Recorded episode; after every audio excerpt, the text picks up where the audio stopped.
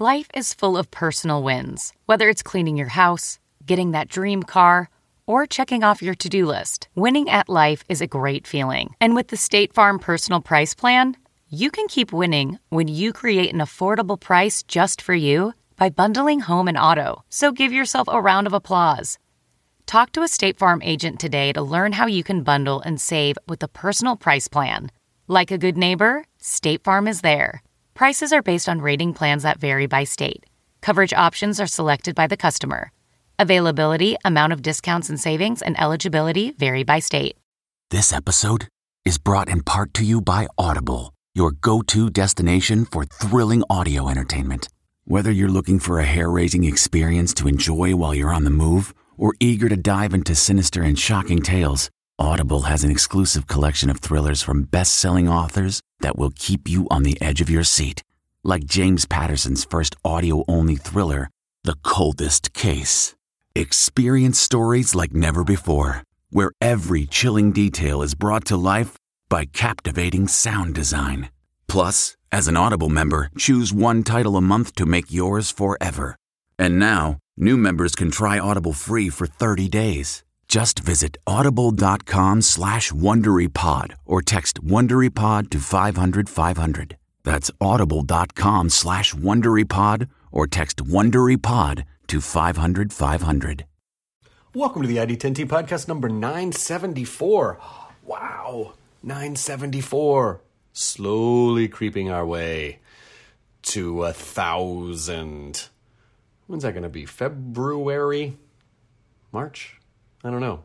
I should have thought about it before I started talking about it. But if you want to think about something, you could think about submitting your event or thing you made to events at id10t.com so that uh, I can uh, talk about it and let people know in the community that uh, might want to check it out or support you, like Michael Height, who writes, after too many years of reading, watching, and playing around with my food, my good friends Mike, Sarah, and I found something that we love to do each week create stuff in the form of a podcast. We've decided to carve out a little place as a weekly podcast with the goal to help people get into cooking. Each week, we make food approachable by selecting one dish that makes cooking fun and easy. We post the recipes on our website, foodandfury.com, and rework recipes to make the kitchen less daunting while keeping our geeky movie and game references. For those who have spent a few hours in Azeroth, you might find familiar voice in our intro. We all eat. Let's eat something good together. Find us at foodandfury.com on Twitter and Instagram, Food and Fury Show.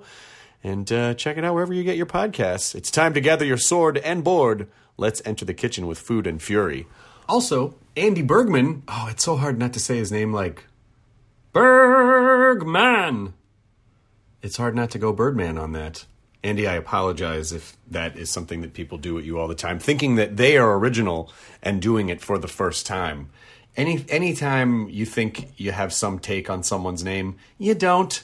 They already have it. I know my last name, Hardwick, turns into um, really horrible things. I'm aware of that, and yet still people are like, "Hey, hey, hey!" Still, I'm in my 40s, and so are they. So maybe that's a little on them, and maybe this was a little on me. Andy Bergman. It just sounds so good. But the important thing is that uh, um, Andy has created uh, an amazing game that's on Kickstarter. It's called Yaz. Yaz is a totally unique new collaborative board game. Gameplay takes place in the ancient land of Yaz, where a band of characters sets out on an epic journey to navigate the terrain, collect gems, and become powerful enough to capture a treasure of golden riches from the castle of Yaz. It's a completely homegrown adventure game where every detail of the handcrafted experience has been meticulously designed down to the felt line wooden box it lives in. Support Yaz on Kickstarter today and begin your adventure. Um, I did. When he sent me this email, I went on, I looked at it. The game looks rad. And so I, uh, I backed it on Kickstarter. It uh, Just go to Kickstarter and look for Yaz, A World of Adventure. Um, so nice job, Andy. This episode is Ron Perlman, uh, who I we were trying to do the math, but we think it's the fourth time that he's been back on. I mean, why go back and look these things up, which would be so easy to do? Let's just say it's number four. Uh, but Ron, Uncle Ron, I like to call him Uncle Ron. He's the fucking best. God, I love that guy. He is promoting his new film Asher in theaters, VOD, and digital on December 7th, which has already happened. So that means it is out.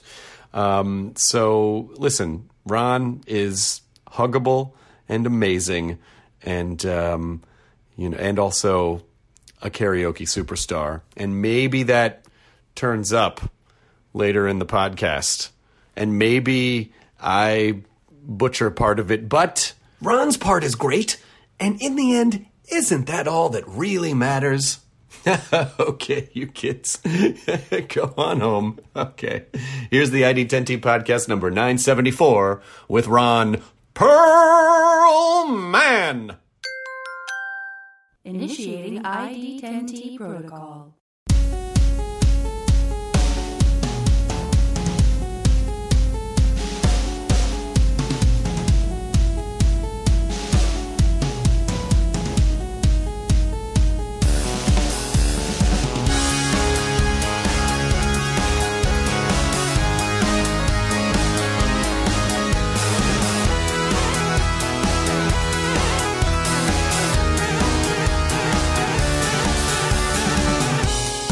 So uh, appreciate your your uh, your uh, generosity here in getting this banging this out. I appreciate you. I think this is the.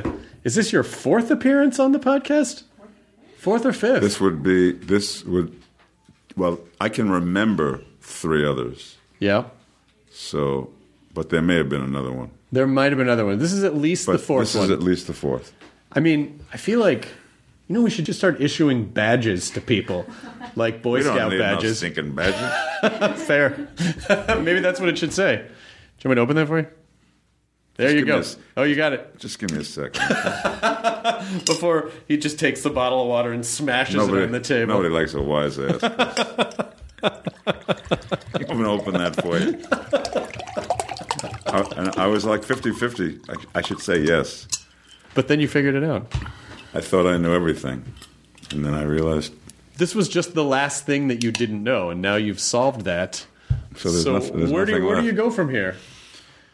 Do you would you would you want to know everything there is to know about the universe, or do you feel like Oh no! Are you kidding? I feel like I know way way more than I than, than I, I'm not comfortable with what I know, and I don't know anything.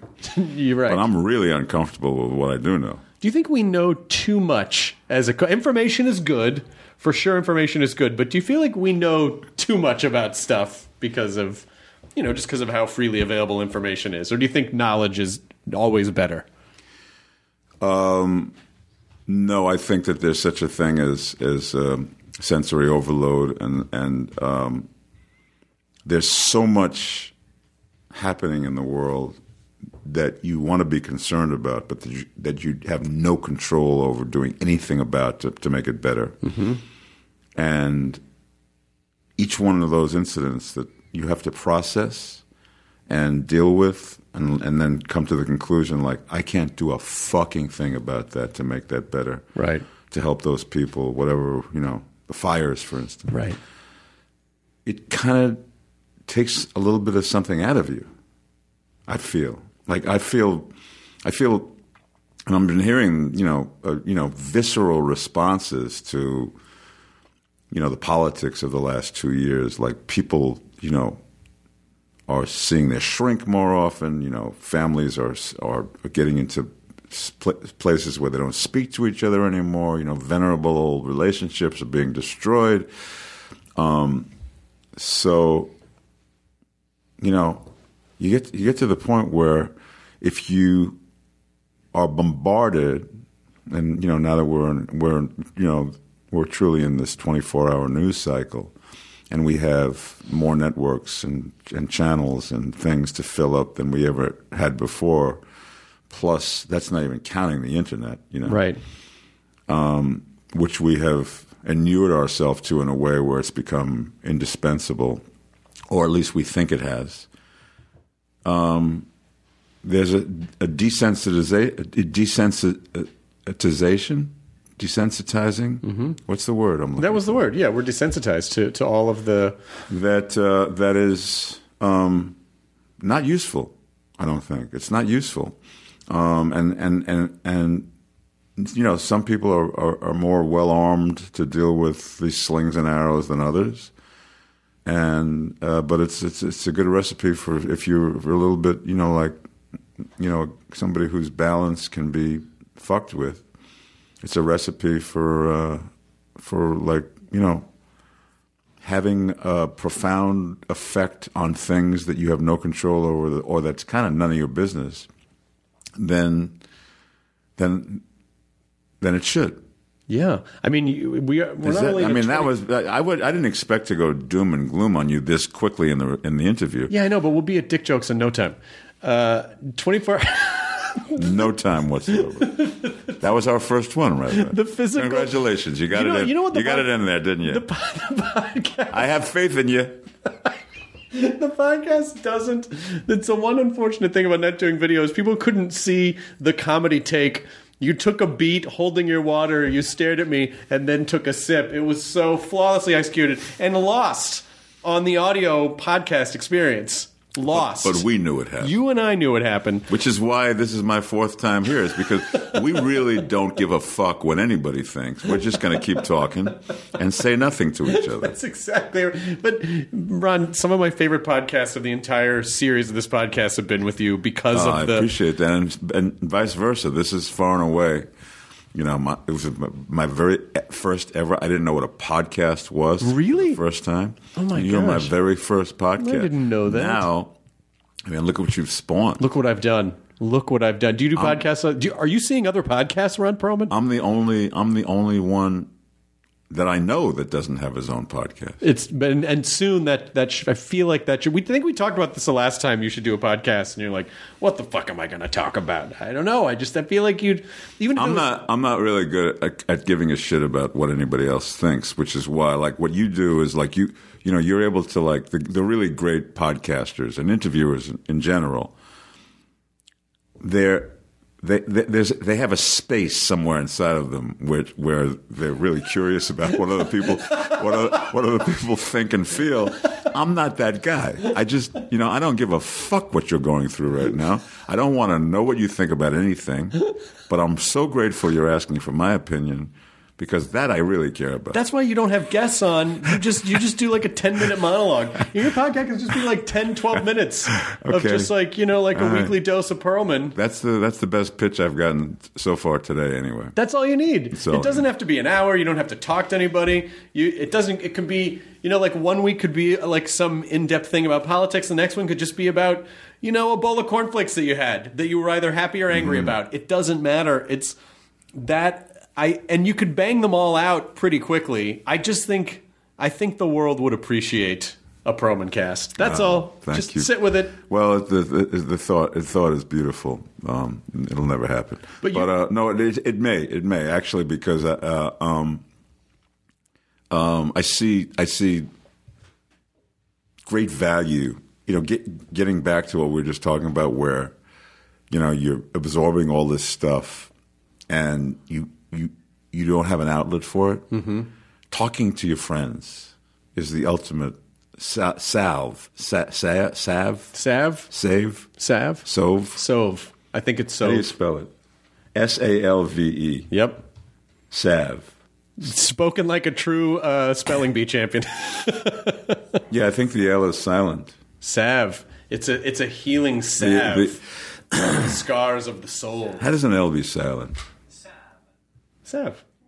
But I do. I feel like I feel like collegiality is is is, is truly the answer, and sitting around getting shit off your chest, and you know, like talking to your friends, like, how you doing with this? What are you? What what's going on with you with all this? Stuff? But in the real world, like getting together in the physical universe and talking to people. But whenever I do a podcast with you, I walk away feeling like I just had an exchange with somebody who, you know, sometimes thinks the way I do, but sometimes doesn't. And, and you know, we're we're we're we're we're, we're um, it's just the human contact of it all is is uh, useful.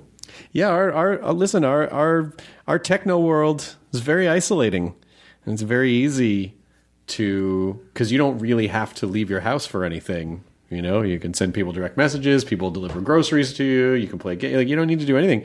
And when you start, but when you do force yourself to go out, shut your phone off, talk to people, experience something you do feel this very primal, like, oh, I think this is what I'm supposed to do more often. I think this is actually how I'm supposed to. Maybe not for you know the Generation Z, the little kids now, because you know they were born into this techno world, but certainly those of us who remember a pre-techno world, mm. you know, like maybe this is what we're supposed to do more mm. often. Mm. Well, it uh, it, it it it works, and and and and and you go, Jesus, why don't I do that more often? And then you just go back to your horrible, to your- shitty piece of shit private life where you know you just pull down the shades and and um, Right, fuck off on the door, and, and yeah, shut the and, door. and and and you know, just cut off any opportunity for human contact whatsoever. But it's not. You were right about. I mean, it's not. It's even more than just a twenty-four hour news. Like, tw- like CNN sort of created. Like cable news created the 24 hour news cycle. Now we're in a 360 degree news cycle because at least the 24 hour news cycle from 20 years ago, you had to go to seek it out, and now it's just you. It's just everywhere. Everywhere you turn is a news cycle, and uh, and it's really hard to get away from it. And it's also we have to remind ourselves that while it is important to hear about what's going on in the world, it is all still like for commercial purposes, you know, like our our kind of our emotions and our outrage are really kind of being farmed for ads, you know, for clicks and sponsorships and stuff. And it's that's why it's important to unplug that sometimes. They're um, they're coming after our credit card numbers, man. That's So we are. So Are you still uh, are you still yelling at people on Twitter? How, how you doing on how you doing with Twitter? I've gotten to the point where I'm a little bit. Yes, I. The short answer is yes. Okay. I'm never going to stop yelling at people in whatever outlet I have for that. I, Good. and Twitter is is is the easiest. Now that they've gone to 280 characters, man. Oh, wow, it's like you've doubled your productivity. I, mean, I feel like I'm writing the Declaration of Independence every fucking day. Like this is a doctrine. This is no longer a tweet. Chapter one. This is this is a doctrine. This is this is you know this is uh, um, this is important. Like this this this should be chronicled. Yeah. The Chronicles of Rondia. Oh, that's your podcast name. You just fucking came up with the name. It's sort of like, you know, you name you named a goat, you know? Like you, you named a cow, now you can't kill it. Now you got to live with it. I thought my the, I thought the name that I came up with for my my very first um, foray into social media was because I was one of those guys. You know, I mean, I- I thought the word tweet and the act of tweeting and the notion of Twitter had connotations that were like did not match my my my self imposed little precious, a little my self imposed version of my own manhood. Yeah. Right. Um, I'm so mad I'm to tweet about this. Yes. So I just didn't. And I, I was one of those guys that said, "Yeah, I'll you know over my fucking dead body." and I happened to be in an environment where all my friends, who I thought were like you know never going to succumb to it, all started getting on social media. And you know, then then the, so in order for them to justify their piece of shit, you know, existences, they just want you know, misery loves company. So they, they now want to recruit, you know, wh- whoever, whatever cool guy is left in the group, like who's not on Twitter. Right. We got to get him on. Yeah. because that'll make us feel. Yeah. Let's ruin his life too. and so, uh, um, what's my what's what's you know how am I coming out into this world? And Perlmutations, I remember. Yeah, I remember. which is my handle. Um, I think I thought I couldn't do better than that. But the Chronicles of Rondia. I don't know where that sounds a little Chronicles of Rania. It'd be Rania. Wouldn't it be Rania? Ronnie. Yeah, Chronicles of Rania. I mean, you could call it Permutations just to keep it consistent with the Twitter account. No, that's that's done already. Chronicles of Rania is pretty great. That's a conquered world, Chris. We don't. We we, we have many worlds. Chronicles of Rania is great. Yeah, and that's that's the idea behind the C.S. Lewis novels. There are many worlds, many realities, many pools to jump in, and also Chronicles of Rania is just about whatever is whatever you're kind of dealing with that day. Eh, eh, The big ticket items, little ticket items, Mm-hmm. you know, whatever it is. I mean, just think about it. I just think it's a thing people would want. You're selling me here. and you could record it in no time. Like it wouldn't take any time. You know, you travel a lot. You know, like if you're bored in a hotel room, I don't know. It just you know, just fucking record it into your phone. You have a studio in your pocket, Ron. You could fucking do this, no problem.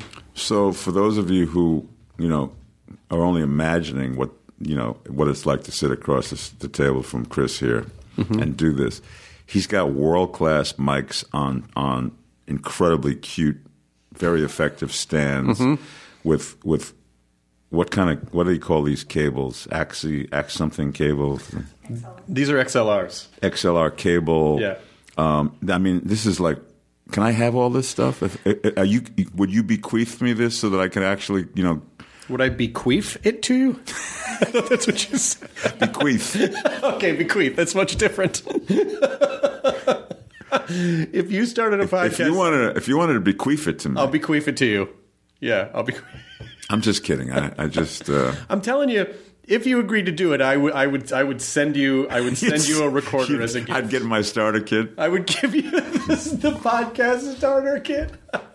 All right, I'm going to leave my address at the door before I leave. You know what you can get actually is that um, Zoom, the company that makes the recorders, make a really cool like like microphones that you just plug into your phone, and it makes your phone sound like these microphones. Is that right? Yeah. Oh well, then fuck it. I, Yeah. Keep these. Keep They're these. Okay. Oh, now you're giving back the starter kit. Nah, way too cumbersome. So You're right. All you need to do is carry a microphone around, and when you get pulled over, you know, like when TSA pulls it out and go, "What's this?" You go, "I'm a fucking podcaster." Mm-hmm. Chronicles of Rania. Be careful how you with that that cavity search you're about to do, sir, because this is all being recorded. I know I got a camera coming out of my appendix. I know it's weird to put a camera in my In- butt, in- but in my appendix. but I'm a podcaster. Because I, I never knew what my appendix was useful for. Now I found I found the ultimate way. As a storage locker, you're using it as a storage and, locker. and also you know 3D. Are you traveling a lot this year? You said you were going to Cape Town. I'm going. I'm about to go uh, to Cape Town uh, later in the week uh, to do a little picture for Sony Mm-hmm. called Monster Hunter with uh, the beautiful Milla Jovovich Oh yeah, yeah, yeah. and the scintillating Tony Jaa, my little brother. nice. my little Thai brother. Um, and yeah, and um, yeah, I'm, I'm, I'm for some strange reason, 2018 was like it seemed like I was 52 weeks on the road, yeah. one way or another. I I so um. No, I got nothing. I'm, I, I, Are I you the nothing. guy that's always? Are, are, do you- kind of do you kind of have that John Wick existence where you're constantly like, I just want to retire and be, and then you get the call and they're like, we need you in this, and you're like, fuck. All right, one more. I'll do one more, and then but then that just keeps going. I'm the guy who, you know, for the first almost 50 years of his life, just wanted to work all the time and, and, and, and couldn't get ar- arrested. I mean, I did a couple of really cool things, Yeah. you know, in my, in my 20s and 30s and 40s, but I really didn't get going until I was like around 50, mm-hmm. where, you know, there was a, a, a real kind of a frenzy, you know, like a regularity to my being employed and and I'm at this point now where, you know, I'm, I'm making up for all that downtime that I had. Mm-hmm. So I can't say no. I, I say yes to everything. Like, you know, I'll I'll go shopping for you Yep. if the price is right. Like Yep. I'll, I'll go to, I'll go to Gelson's for you and pick up all your. forget Amazon, Ronazon. Ronazon or Amaron. Amaron Fresh. that would be amazing if you just showed up at someone's house with a bunch of groceries. Like here's your uh, here's your groceries. Oh, you forgot the. I don't give a fuck. Who got the large curd cottage cheese? Was that you? You look like a small curd kind of guy.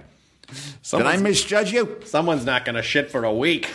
Anyway, what? No tip? Piece of shit. No, the tips included. Don't worry about that, pal. They don't call me Perlman for nothing. I got that all wired. you, That's- go, you you have that figured out. yeah, that's hardwired, baby. Did you take any time for yourself? 30 30%. Thirty percent. Oh. Thirty percent markup. Yeah. You know what? It's worth it. If you showed up at the door, it it's worth it. I got jokes.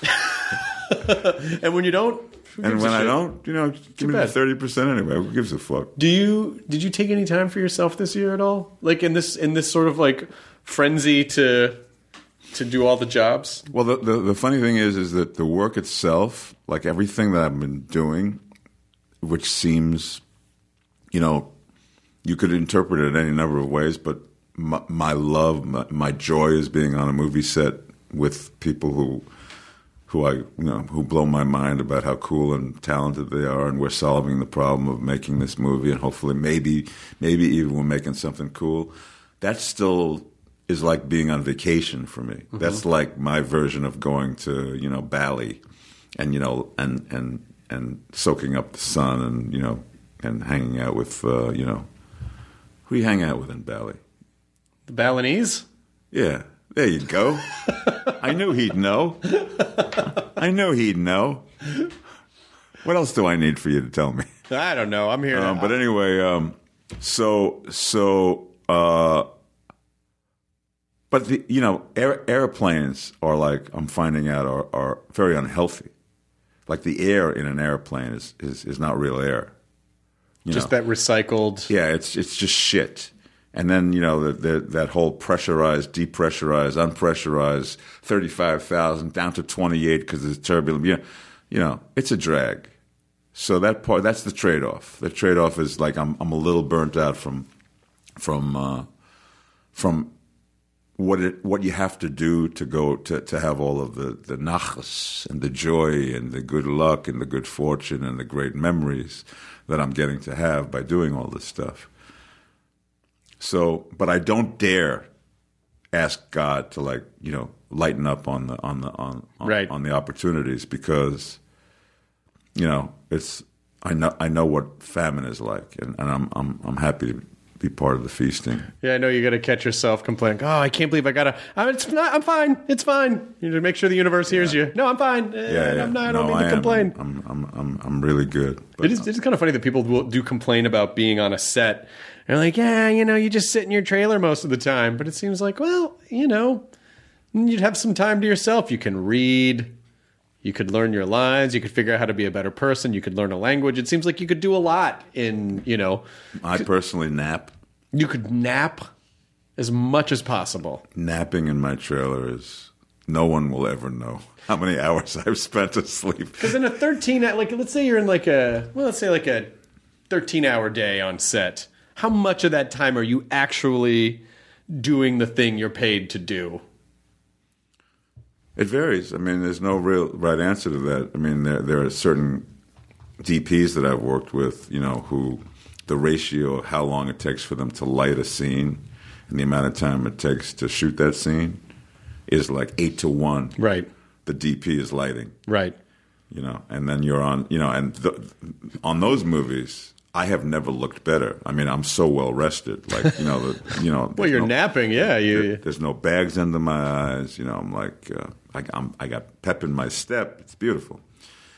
But then there are days when you're, you just can't wait to get offset because you're just like, you know, you're just there, like, you know, relentlessly. You know, the only, the only break you get is lunch.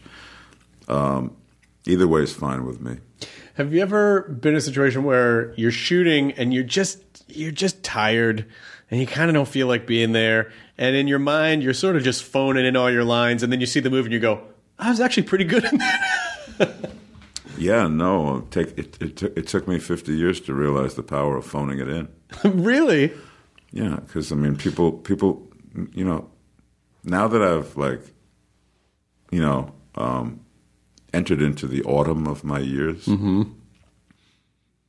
When I was forty-five. No, It, oh, you gotta, we gotta fucking, I gotta really, do a little karaoke. We gotta do a little karaoke.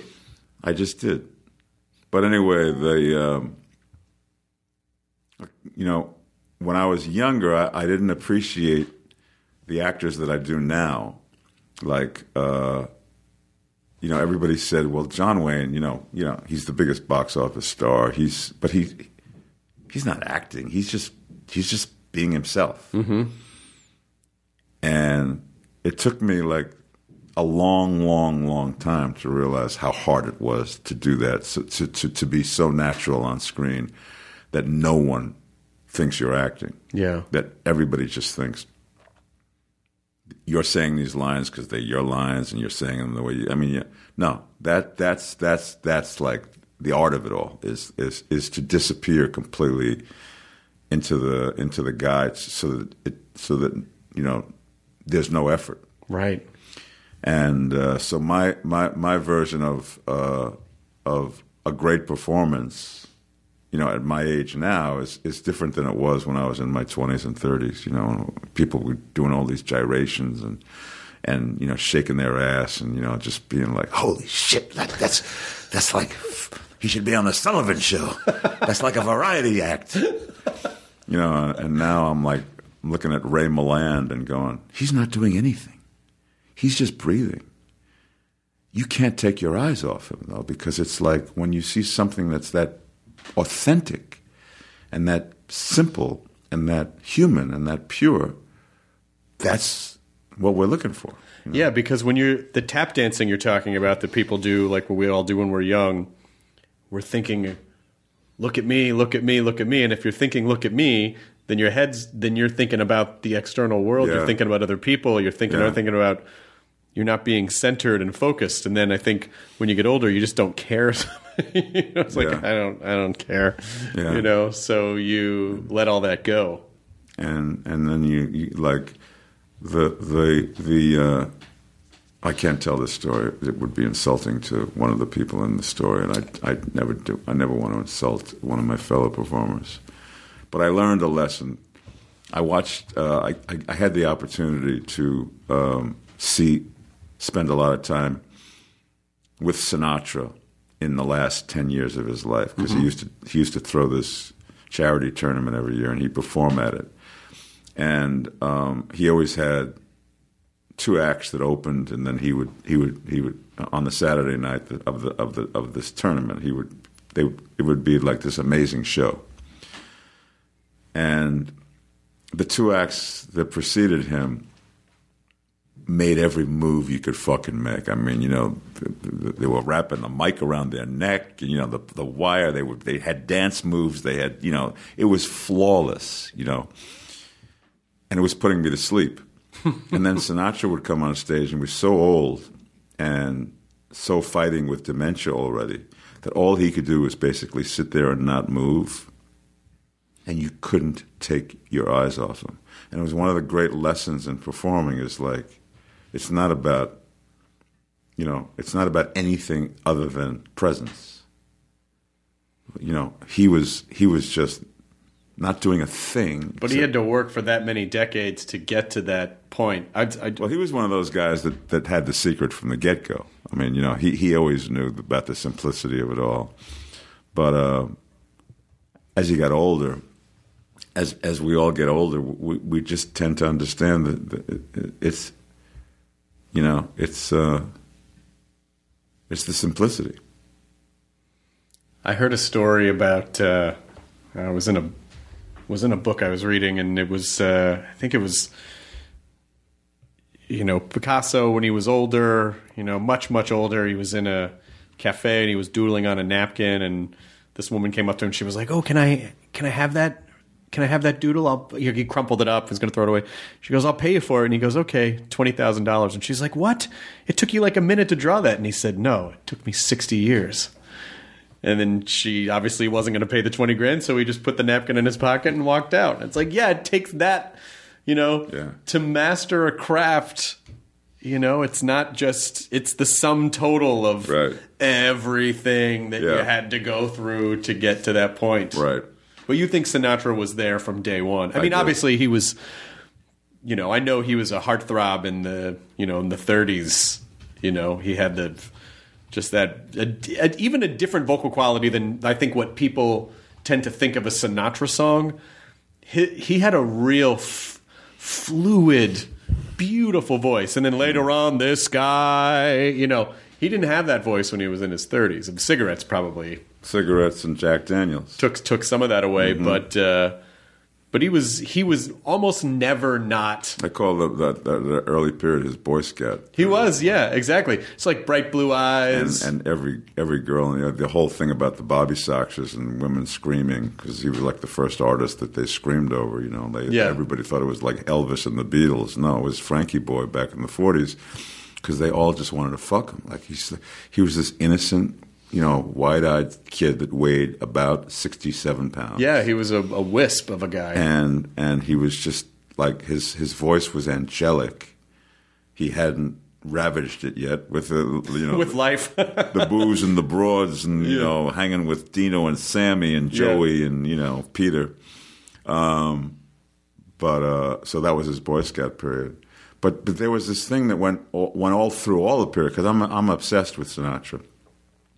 Um, and I really, really never never stopped studying him because every single time I hear I've, I've, I hear a, a performance that I've been listening to literally my whole life because Sinatra was the background music of me growing up. My dad was a musician back in the swing days, so his heroes were Tommy Dorsey and and, and Harry James, the guys who taught Frank mm-hmm. all that genius that he had about phrasing, about about the way he breathed, the you know, the which is which is what colored his artistry to such a great degree. And there was also this simplicity that made it look like he wasn't hard, he was hardly working. But now that I'm listening to things that I've actually heard over a thousand times, I'm still hearing, holy shit, that was a choice he made. That phrasing. That was a, that was like a, a, a, a, he conceived how long he was going to hold that note, or how long he wasn't going to hold that note, or whether he whether he was going to modulate.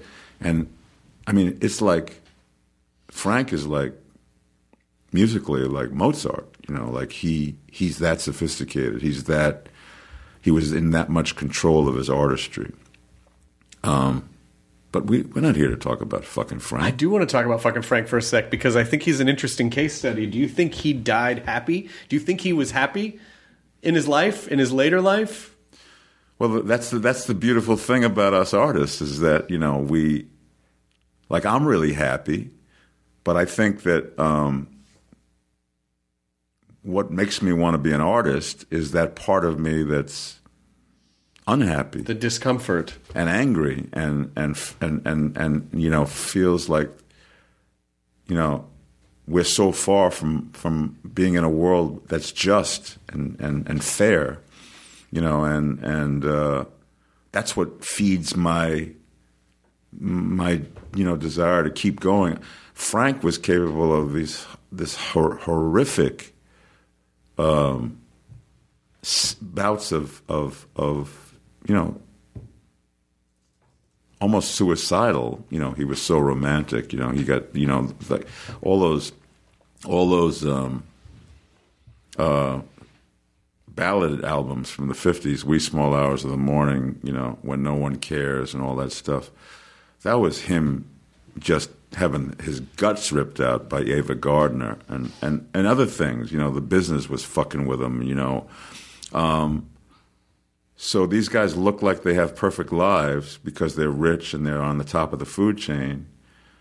But, you know, they're processing the, the slings and arrows in the same way we are, just in a, on a, on a, in a different lens and through a different set of circumstances.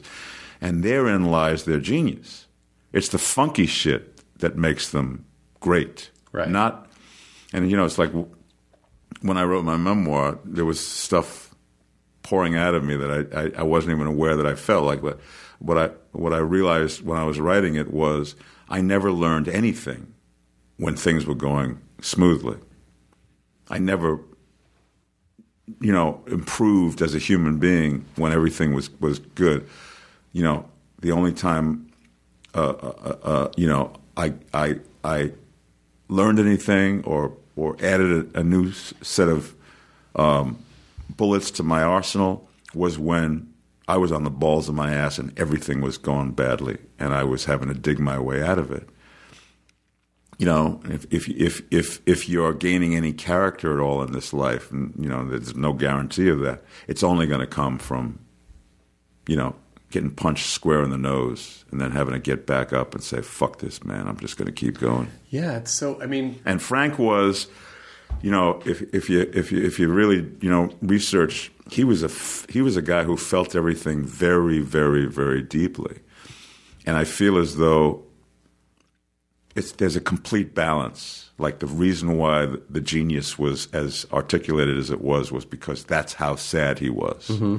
It was it came in equal, exact equal measure, and he was able to to use his art form as a way, it's like therapy, as a way to exercise his demons, to, to get them out, to to put them out into the universe where they could be uh, um, explored and, and dissected and maybe even, you know, um, diffused. Yeah, we're such a therapied culture now. I wonder if Frank would even be able to exist fully in this reality because he'd have therapy from an early age and wouldn't necessarily, you know. I mean, I don't know if the trade-off is worth it to be to be that much of a genius, but to have to to have that sort of like, you know, epic level of inner torment at the mm. same at the same time. I just don't mm-hmm. know if it's just don't know if it's worth it. I just think it's you know.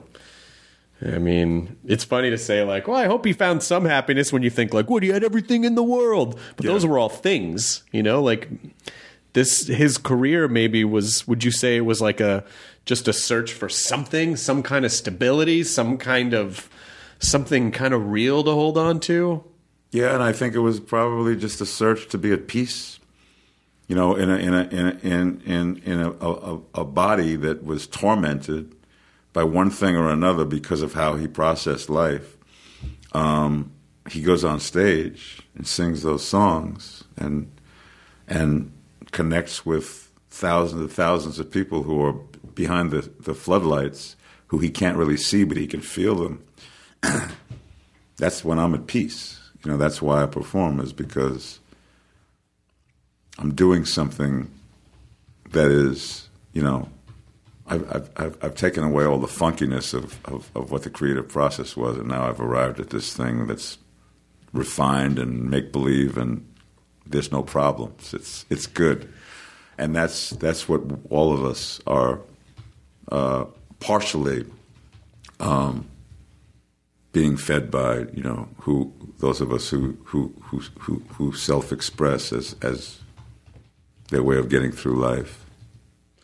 Maybe there's a so maybe once you once you get your podcast up and running, maybe there's a Yeah, I changed my mind. Fuck that shit. what that was it. Wow, that was quick. That was. I was gonna say maybe there's I'm a getting it all out of my off my chest right now. by the time you leave, you're like I don't want to do that anymore. Maybe there's a maybe there's a Springsteen style show for you where you just tell stories and then sing Sinatra songs. I mean, you tell good Look, stories. I mean, look, is is Springsteen doing Sinatra in his Broadway act? I no, he's haven't doing seen Springsteen. it yet. He's doing Springsteen in his act, but I mean, But, but but Bob Dylan's doing like one Sinatra song after another, and he's in his seventies. And so, my my my conclusion is is that no matter how angry you were starting out, no matter how much shit you had on your foot that you had to get off and shit, you know, everybody ends up being Sinatra. You know, Joni Mitchell, like you know, last couple of it was all Sinatra stanzas she recorded with this huge orchestra. Like everybody ends up going that way, you know. well, because I think Linda Ronstadt, you you know, You know what? I, I I tend to think that you know there's a certain amount of there's a certain amount of like hunger and fire that you have to have to be an artist to want to. Ron's just t- having a pee break. Actually, I feel so much better now. There's a certain amount of I'm really glad. I'm really thankful that these new catheters are so. they're so they just go right in. Yeah, they just go right in. hang on, I'm changing. Oh, there it is. Oh, I nice. I think I put that Foley one in work. too. I think I put that one in too deep. Ooh, I could feel that in my in my back of my throat. When I was 17.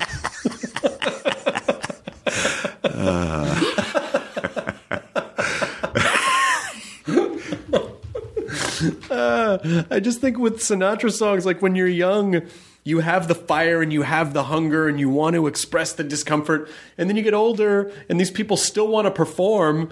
And so they probably just feel like, well, these songs have the most like it's sort of a proxy. It's like I don't feel like digging and going through the torment of writing soulful, gut wrenching music anymore. So I'm just going to take the gold standard, mm-hmm. just Frank, and I'm going to do these songs because I feel a lot of these things, and I have a different perspective on what these were. Like you said, when you hear, you hear new things. You have a different perspective as you get older, and it's just sort of like it allows them to express those things without having to go through the torment of creating those things. Mm-hmm. Uh, because Joni, I did. She just had her 75th birthday. They did a couple shows here in LA, and we were out of town, so we didn't get to go. Oh. And I know she showed up for one night, but I don't know if she performed. But it was just like this incredible, like the people who performed her songs. I mean, it's it was in, it's stunning. Have you been to? Have you seen anyone live recently? Do you go out to live shows anymore? No, no, no. Everybody I've seen is dead. What if we just ended there? we just ended the podcast. Ah, well, good to see you, Chris. Good to see you too. This has been really nice.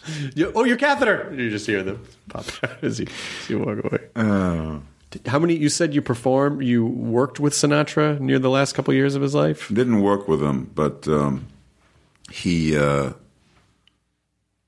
he used to, he was he would when he married Barbara, she was very uh, philanthropic, and so he started this golf tournament uh, to help raise funds for all of her charities, and he would always throw this thing uh, in in Palm Springs or Palm Desert or whatever, and I went to all of them.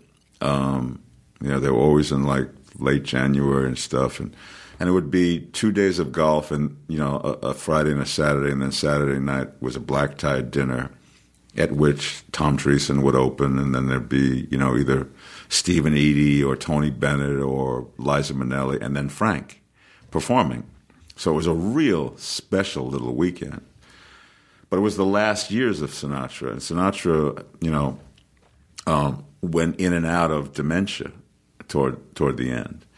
So there were certain nights when you got Sinatra at his very, very, very, very sharpest, finest, and then there were certain other nights where he kind kind of was like a little confused and couldn't find the the teleprompter because you know he needed the teleprompter for the lyric.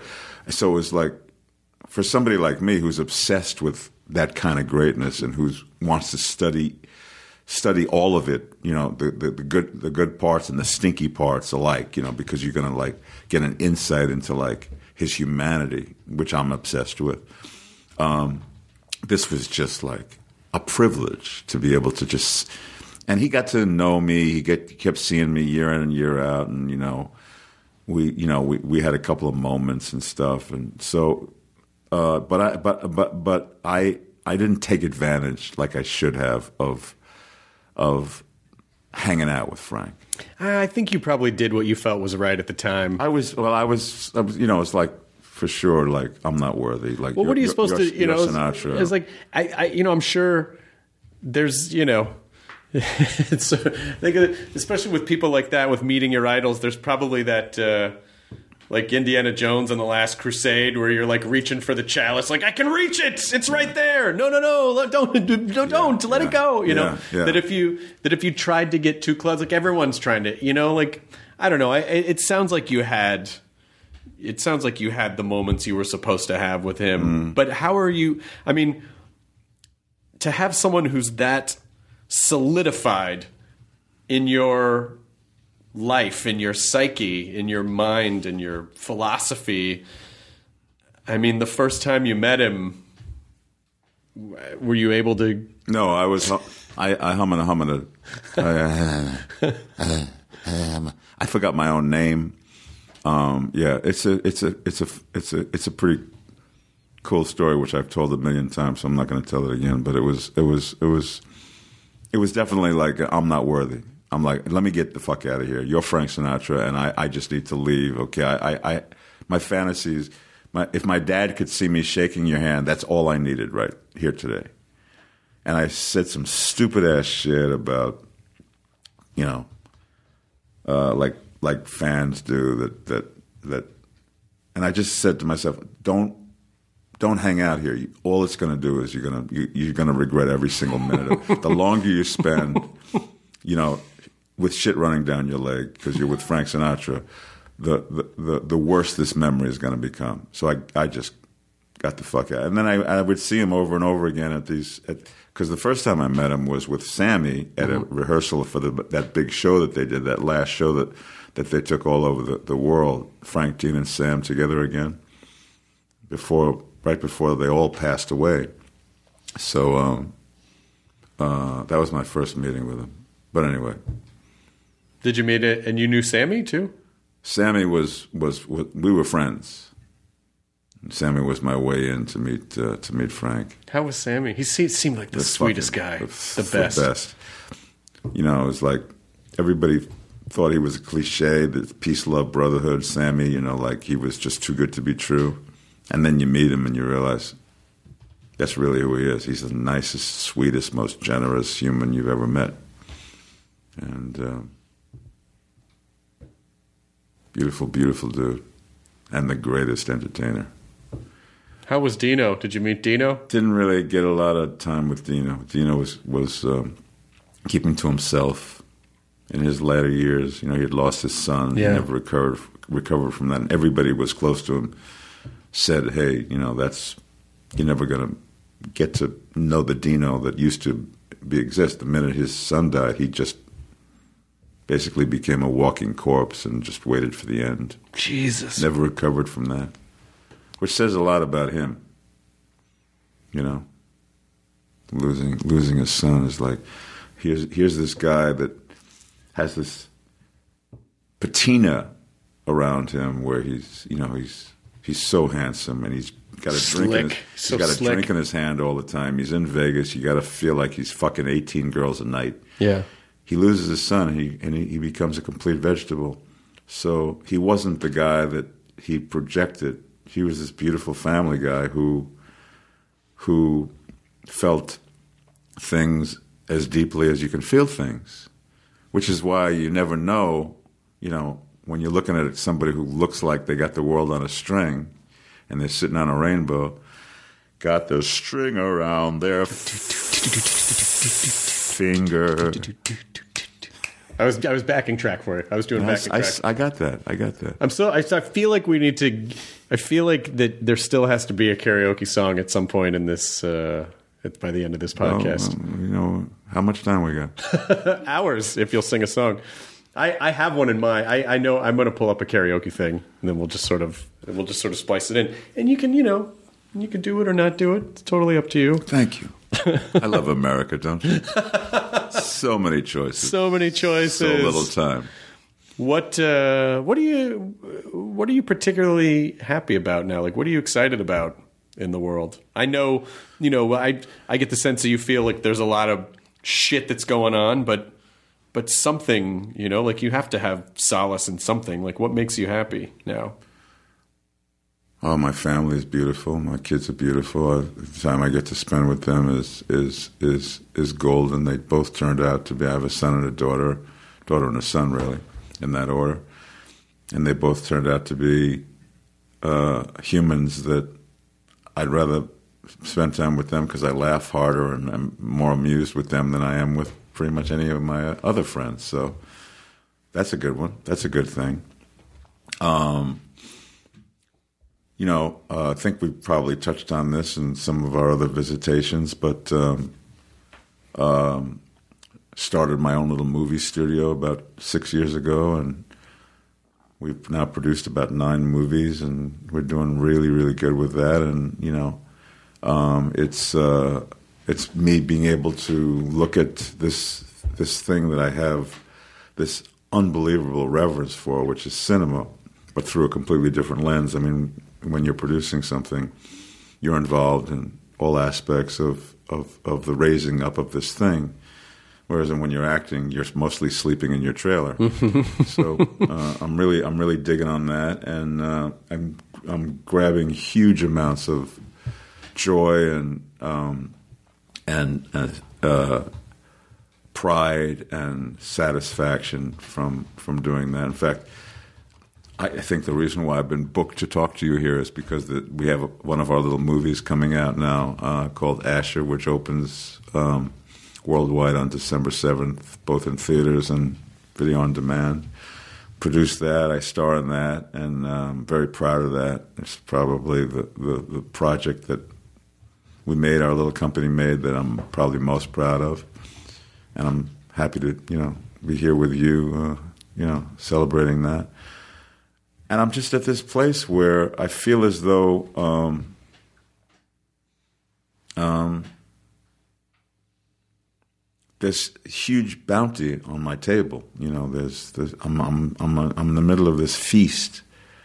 This the, like this this cosmic Thanksgiving, but it's a but it's twenty four seven. You know, it's like this like it's like you know, you, people you you know if they're lucky get to do it once a year, and this is like my morning, noon, and night is like this this ground boof, you know, and uh, uh, it's got all of this creativity. It's got phenomenal folks that I'm, you know, getting to people I've known for a long time that I'm getting to see lots of, and new people are coming into it. Um, so um, very alive and very uh, in a state of real gratefulness, real grace.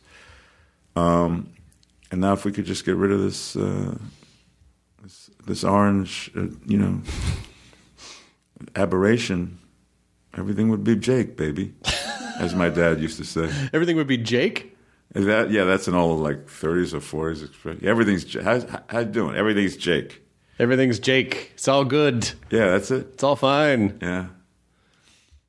When did your dad? Uh, your dad did music his whole life. He No, he didn't. He he only did it as a very young man, and then the minute he started having kids, he he realized he couldn't make a living doing it, put food on the table, so he gave it up. And so he, you know, it was, it was like one of these unfinished dreams. Um, he he died at 49, 1969. I was jeez. 19. So his my my relationship with him is more like uh, you know like this thing that I carry around with me that you can't see, touch, or smell, but he's you know very much um, all of the muses. Um, but uh, what was I? What was I? What was my point about that? we're talking about ice. yeah, about and, and and and and um, the great connection there is is that I hung in there, whereas he, I got to watch a man who who who loved something like music, and then had to leave it because he felt like he uh, it, it it it couldn't sustain him, and he just needed to segue into something that was palpably more able to put food on the table for his burgeoning young family. And I always thought, oh man, what would life have been like if my dad got to spend his whole life doing what he loved, which was music. That's that was his, you know, that's where he was like 110% alive. You know, everything else he did, he was like very positive dude. So he was, he was always like in the high 80s and sometimes in the low 90s. But when he was playing piano or drums, or he taught himself how to play trumpet, he taught himself how to play a million things. He was 110% alive. As somebody like me who has spent my whole life doing what I love, you know, which is, you know, working as an actor, you just wish that for the people that, you know, that shaped you. Yeah. Uh, so,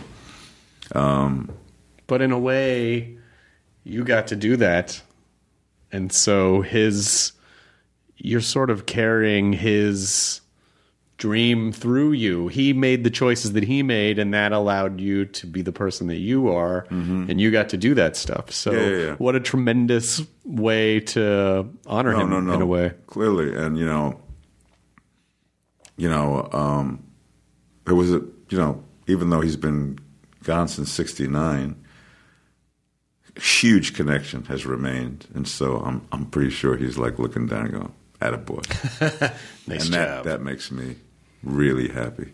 Oh, that's fantastic. Yeah, we're coming up. I guess it's Friday. Friday is my the anniversary of my dad dying five years ago Oh. on Friday. But I had him until he was seventy Mm-hmm. You know, so I, you know, I was I was lucky that I had him for that long. but Mm, yeah, it does, yeah. you know, it it does it does make you reflective. It definitely makes you reflective. But all this choices. stuff, all this stuff. I mean, just to put a, a, a, a you know a reference to it all is like all the stuff that you and I have been talking about, including dick jokes and everything like that, and Sinatra and love for movies. That was all given to me by him. Those were the things that he loved. He, nobody loved Sinatra more than my old man. Nobody understood why he loved Sinatra more than my old man.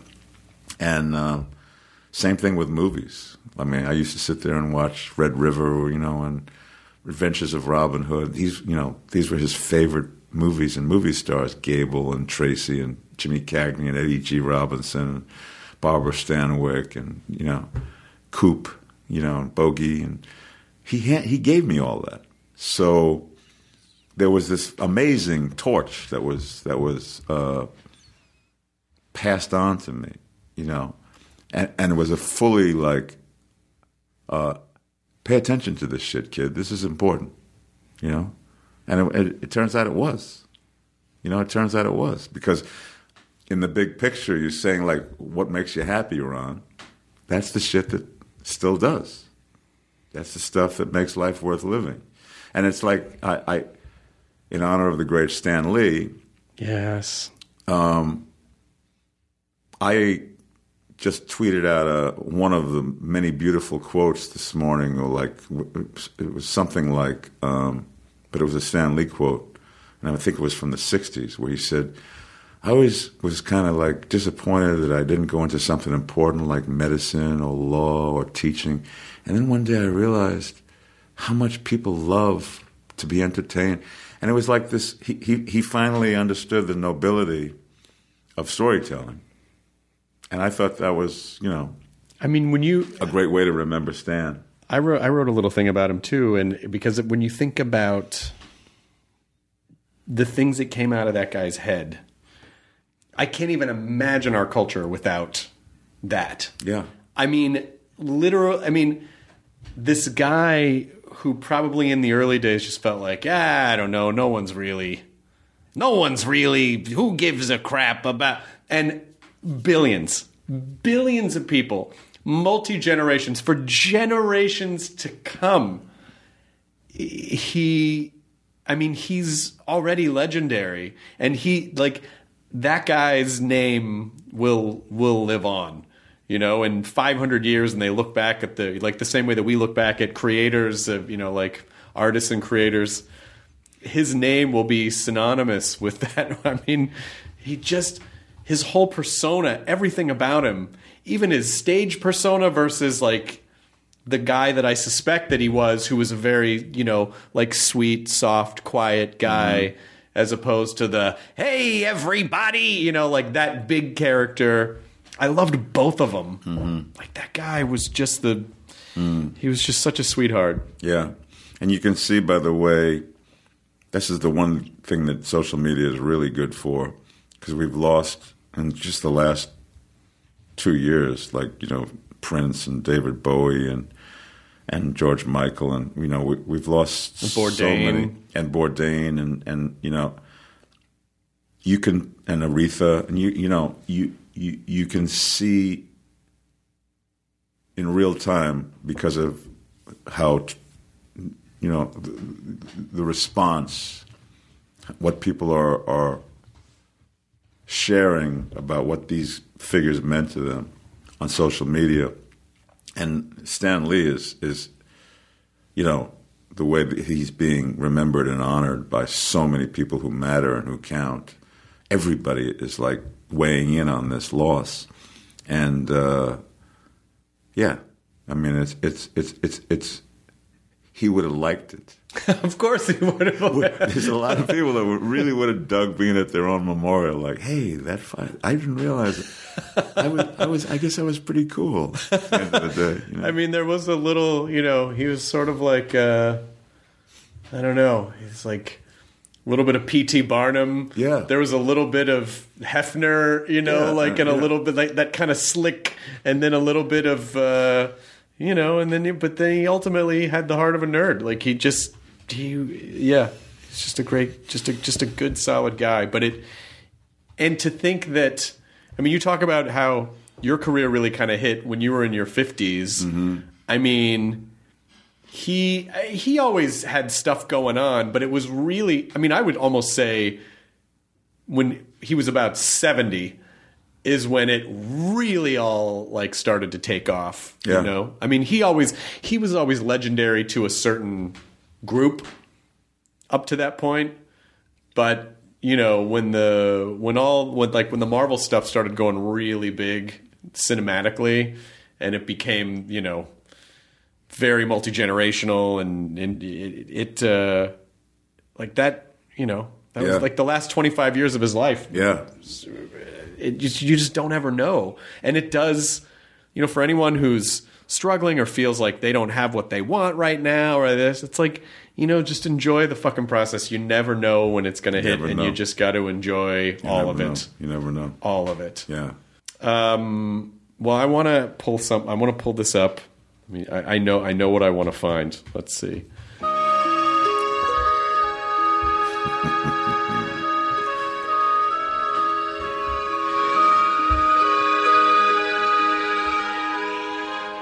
Want to take the first one? No, you you do it. When I was 17,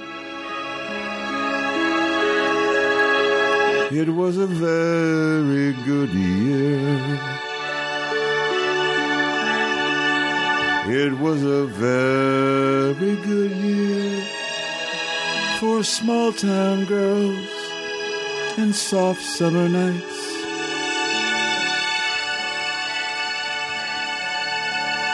We'd hide from the lights on the village green. When I was seventeen. That's all I got. When I was twenty one. Oh, you're early, you're early. Oh, sorry. This is the segue. I'm, I'm I'm too young. That's a problem. Here we go. You ready? Yeah. And When I was 21, it was a very good year. It was a very good year for city girls who lived up the stair with all that perfumed hair.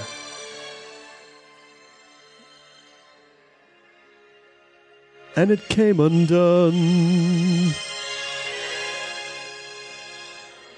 when I was 21. Boy, this song really goes on. yeah.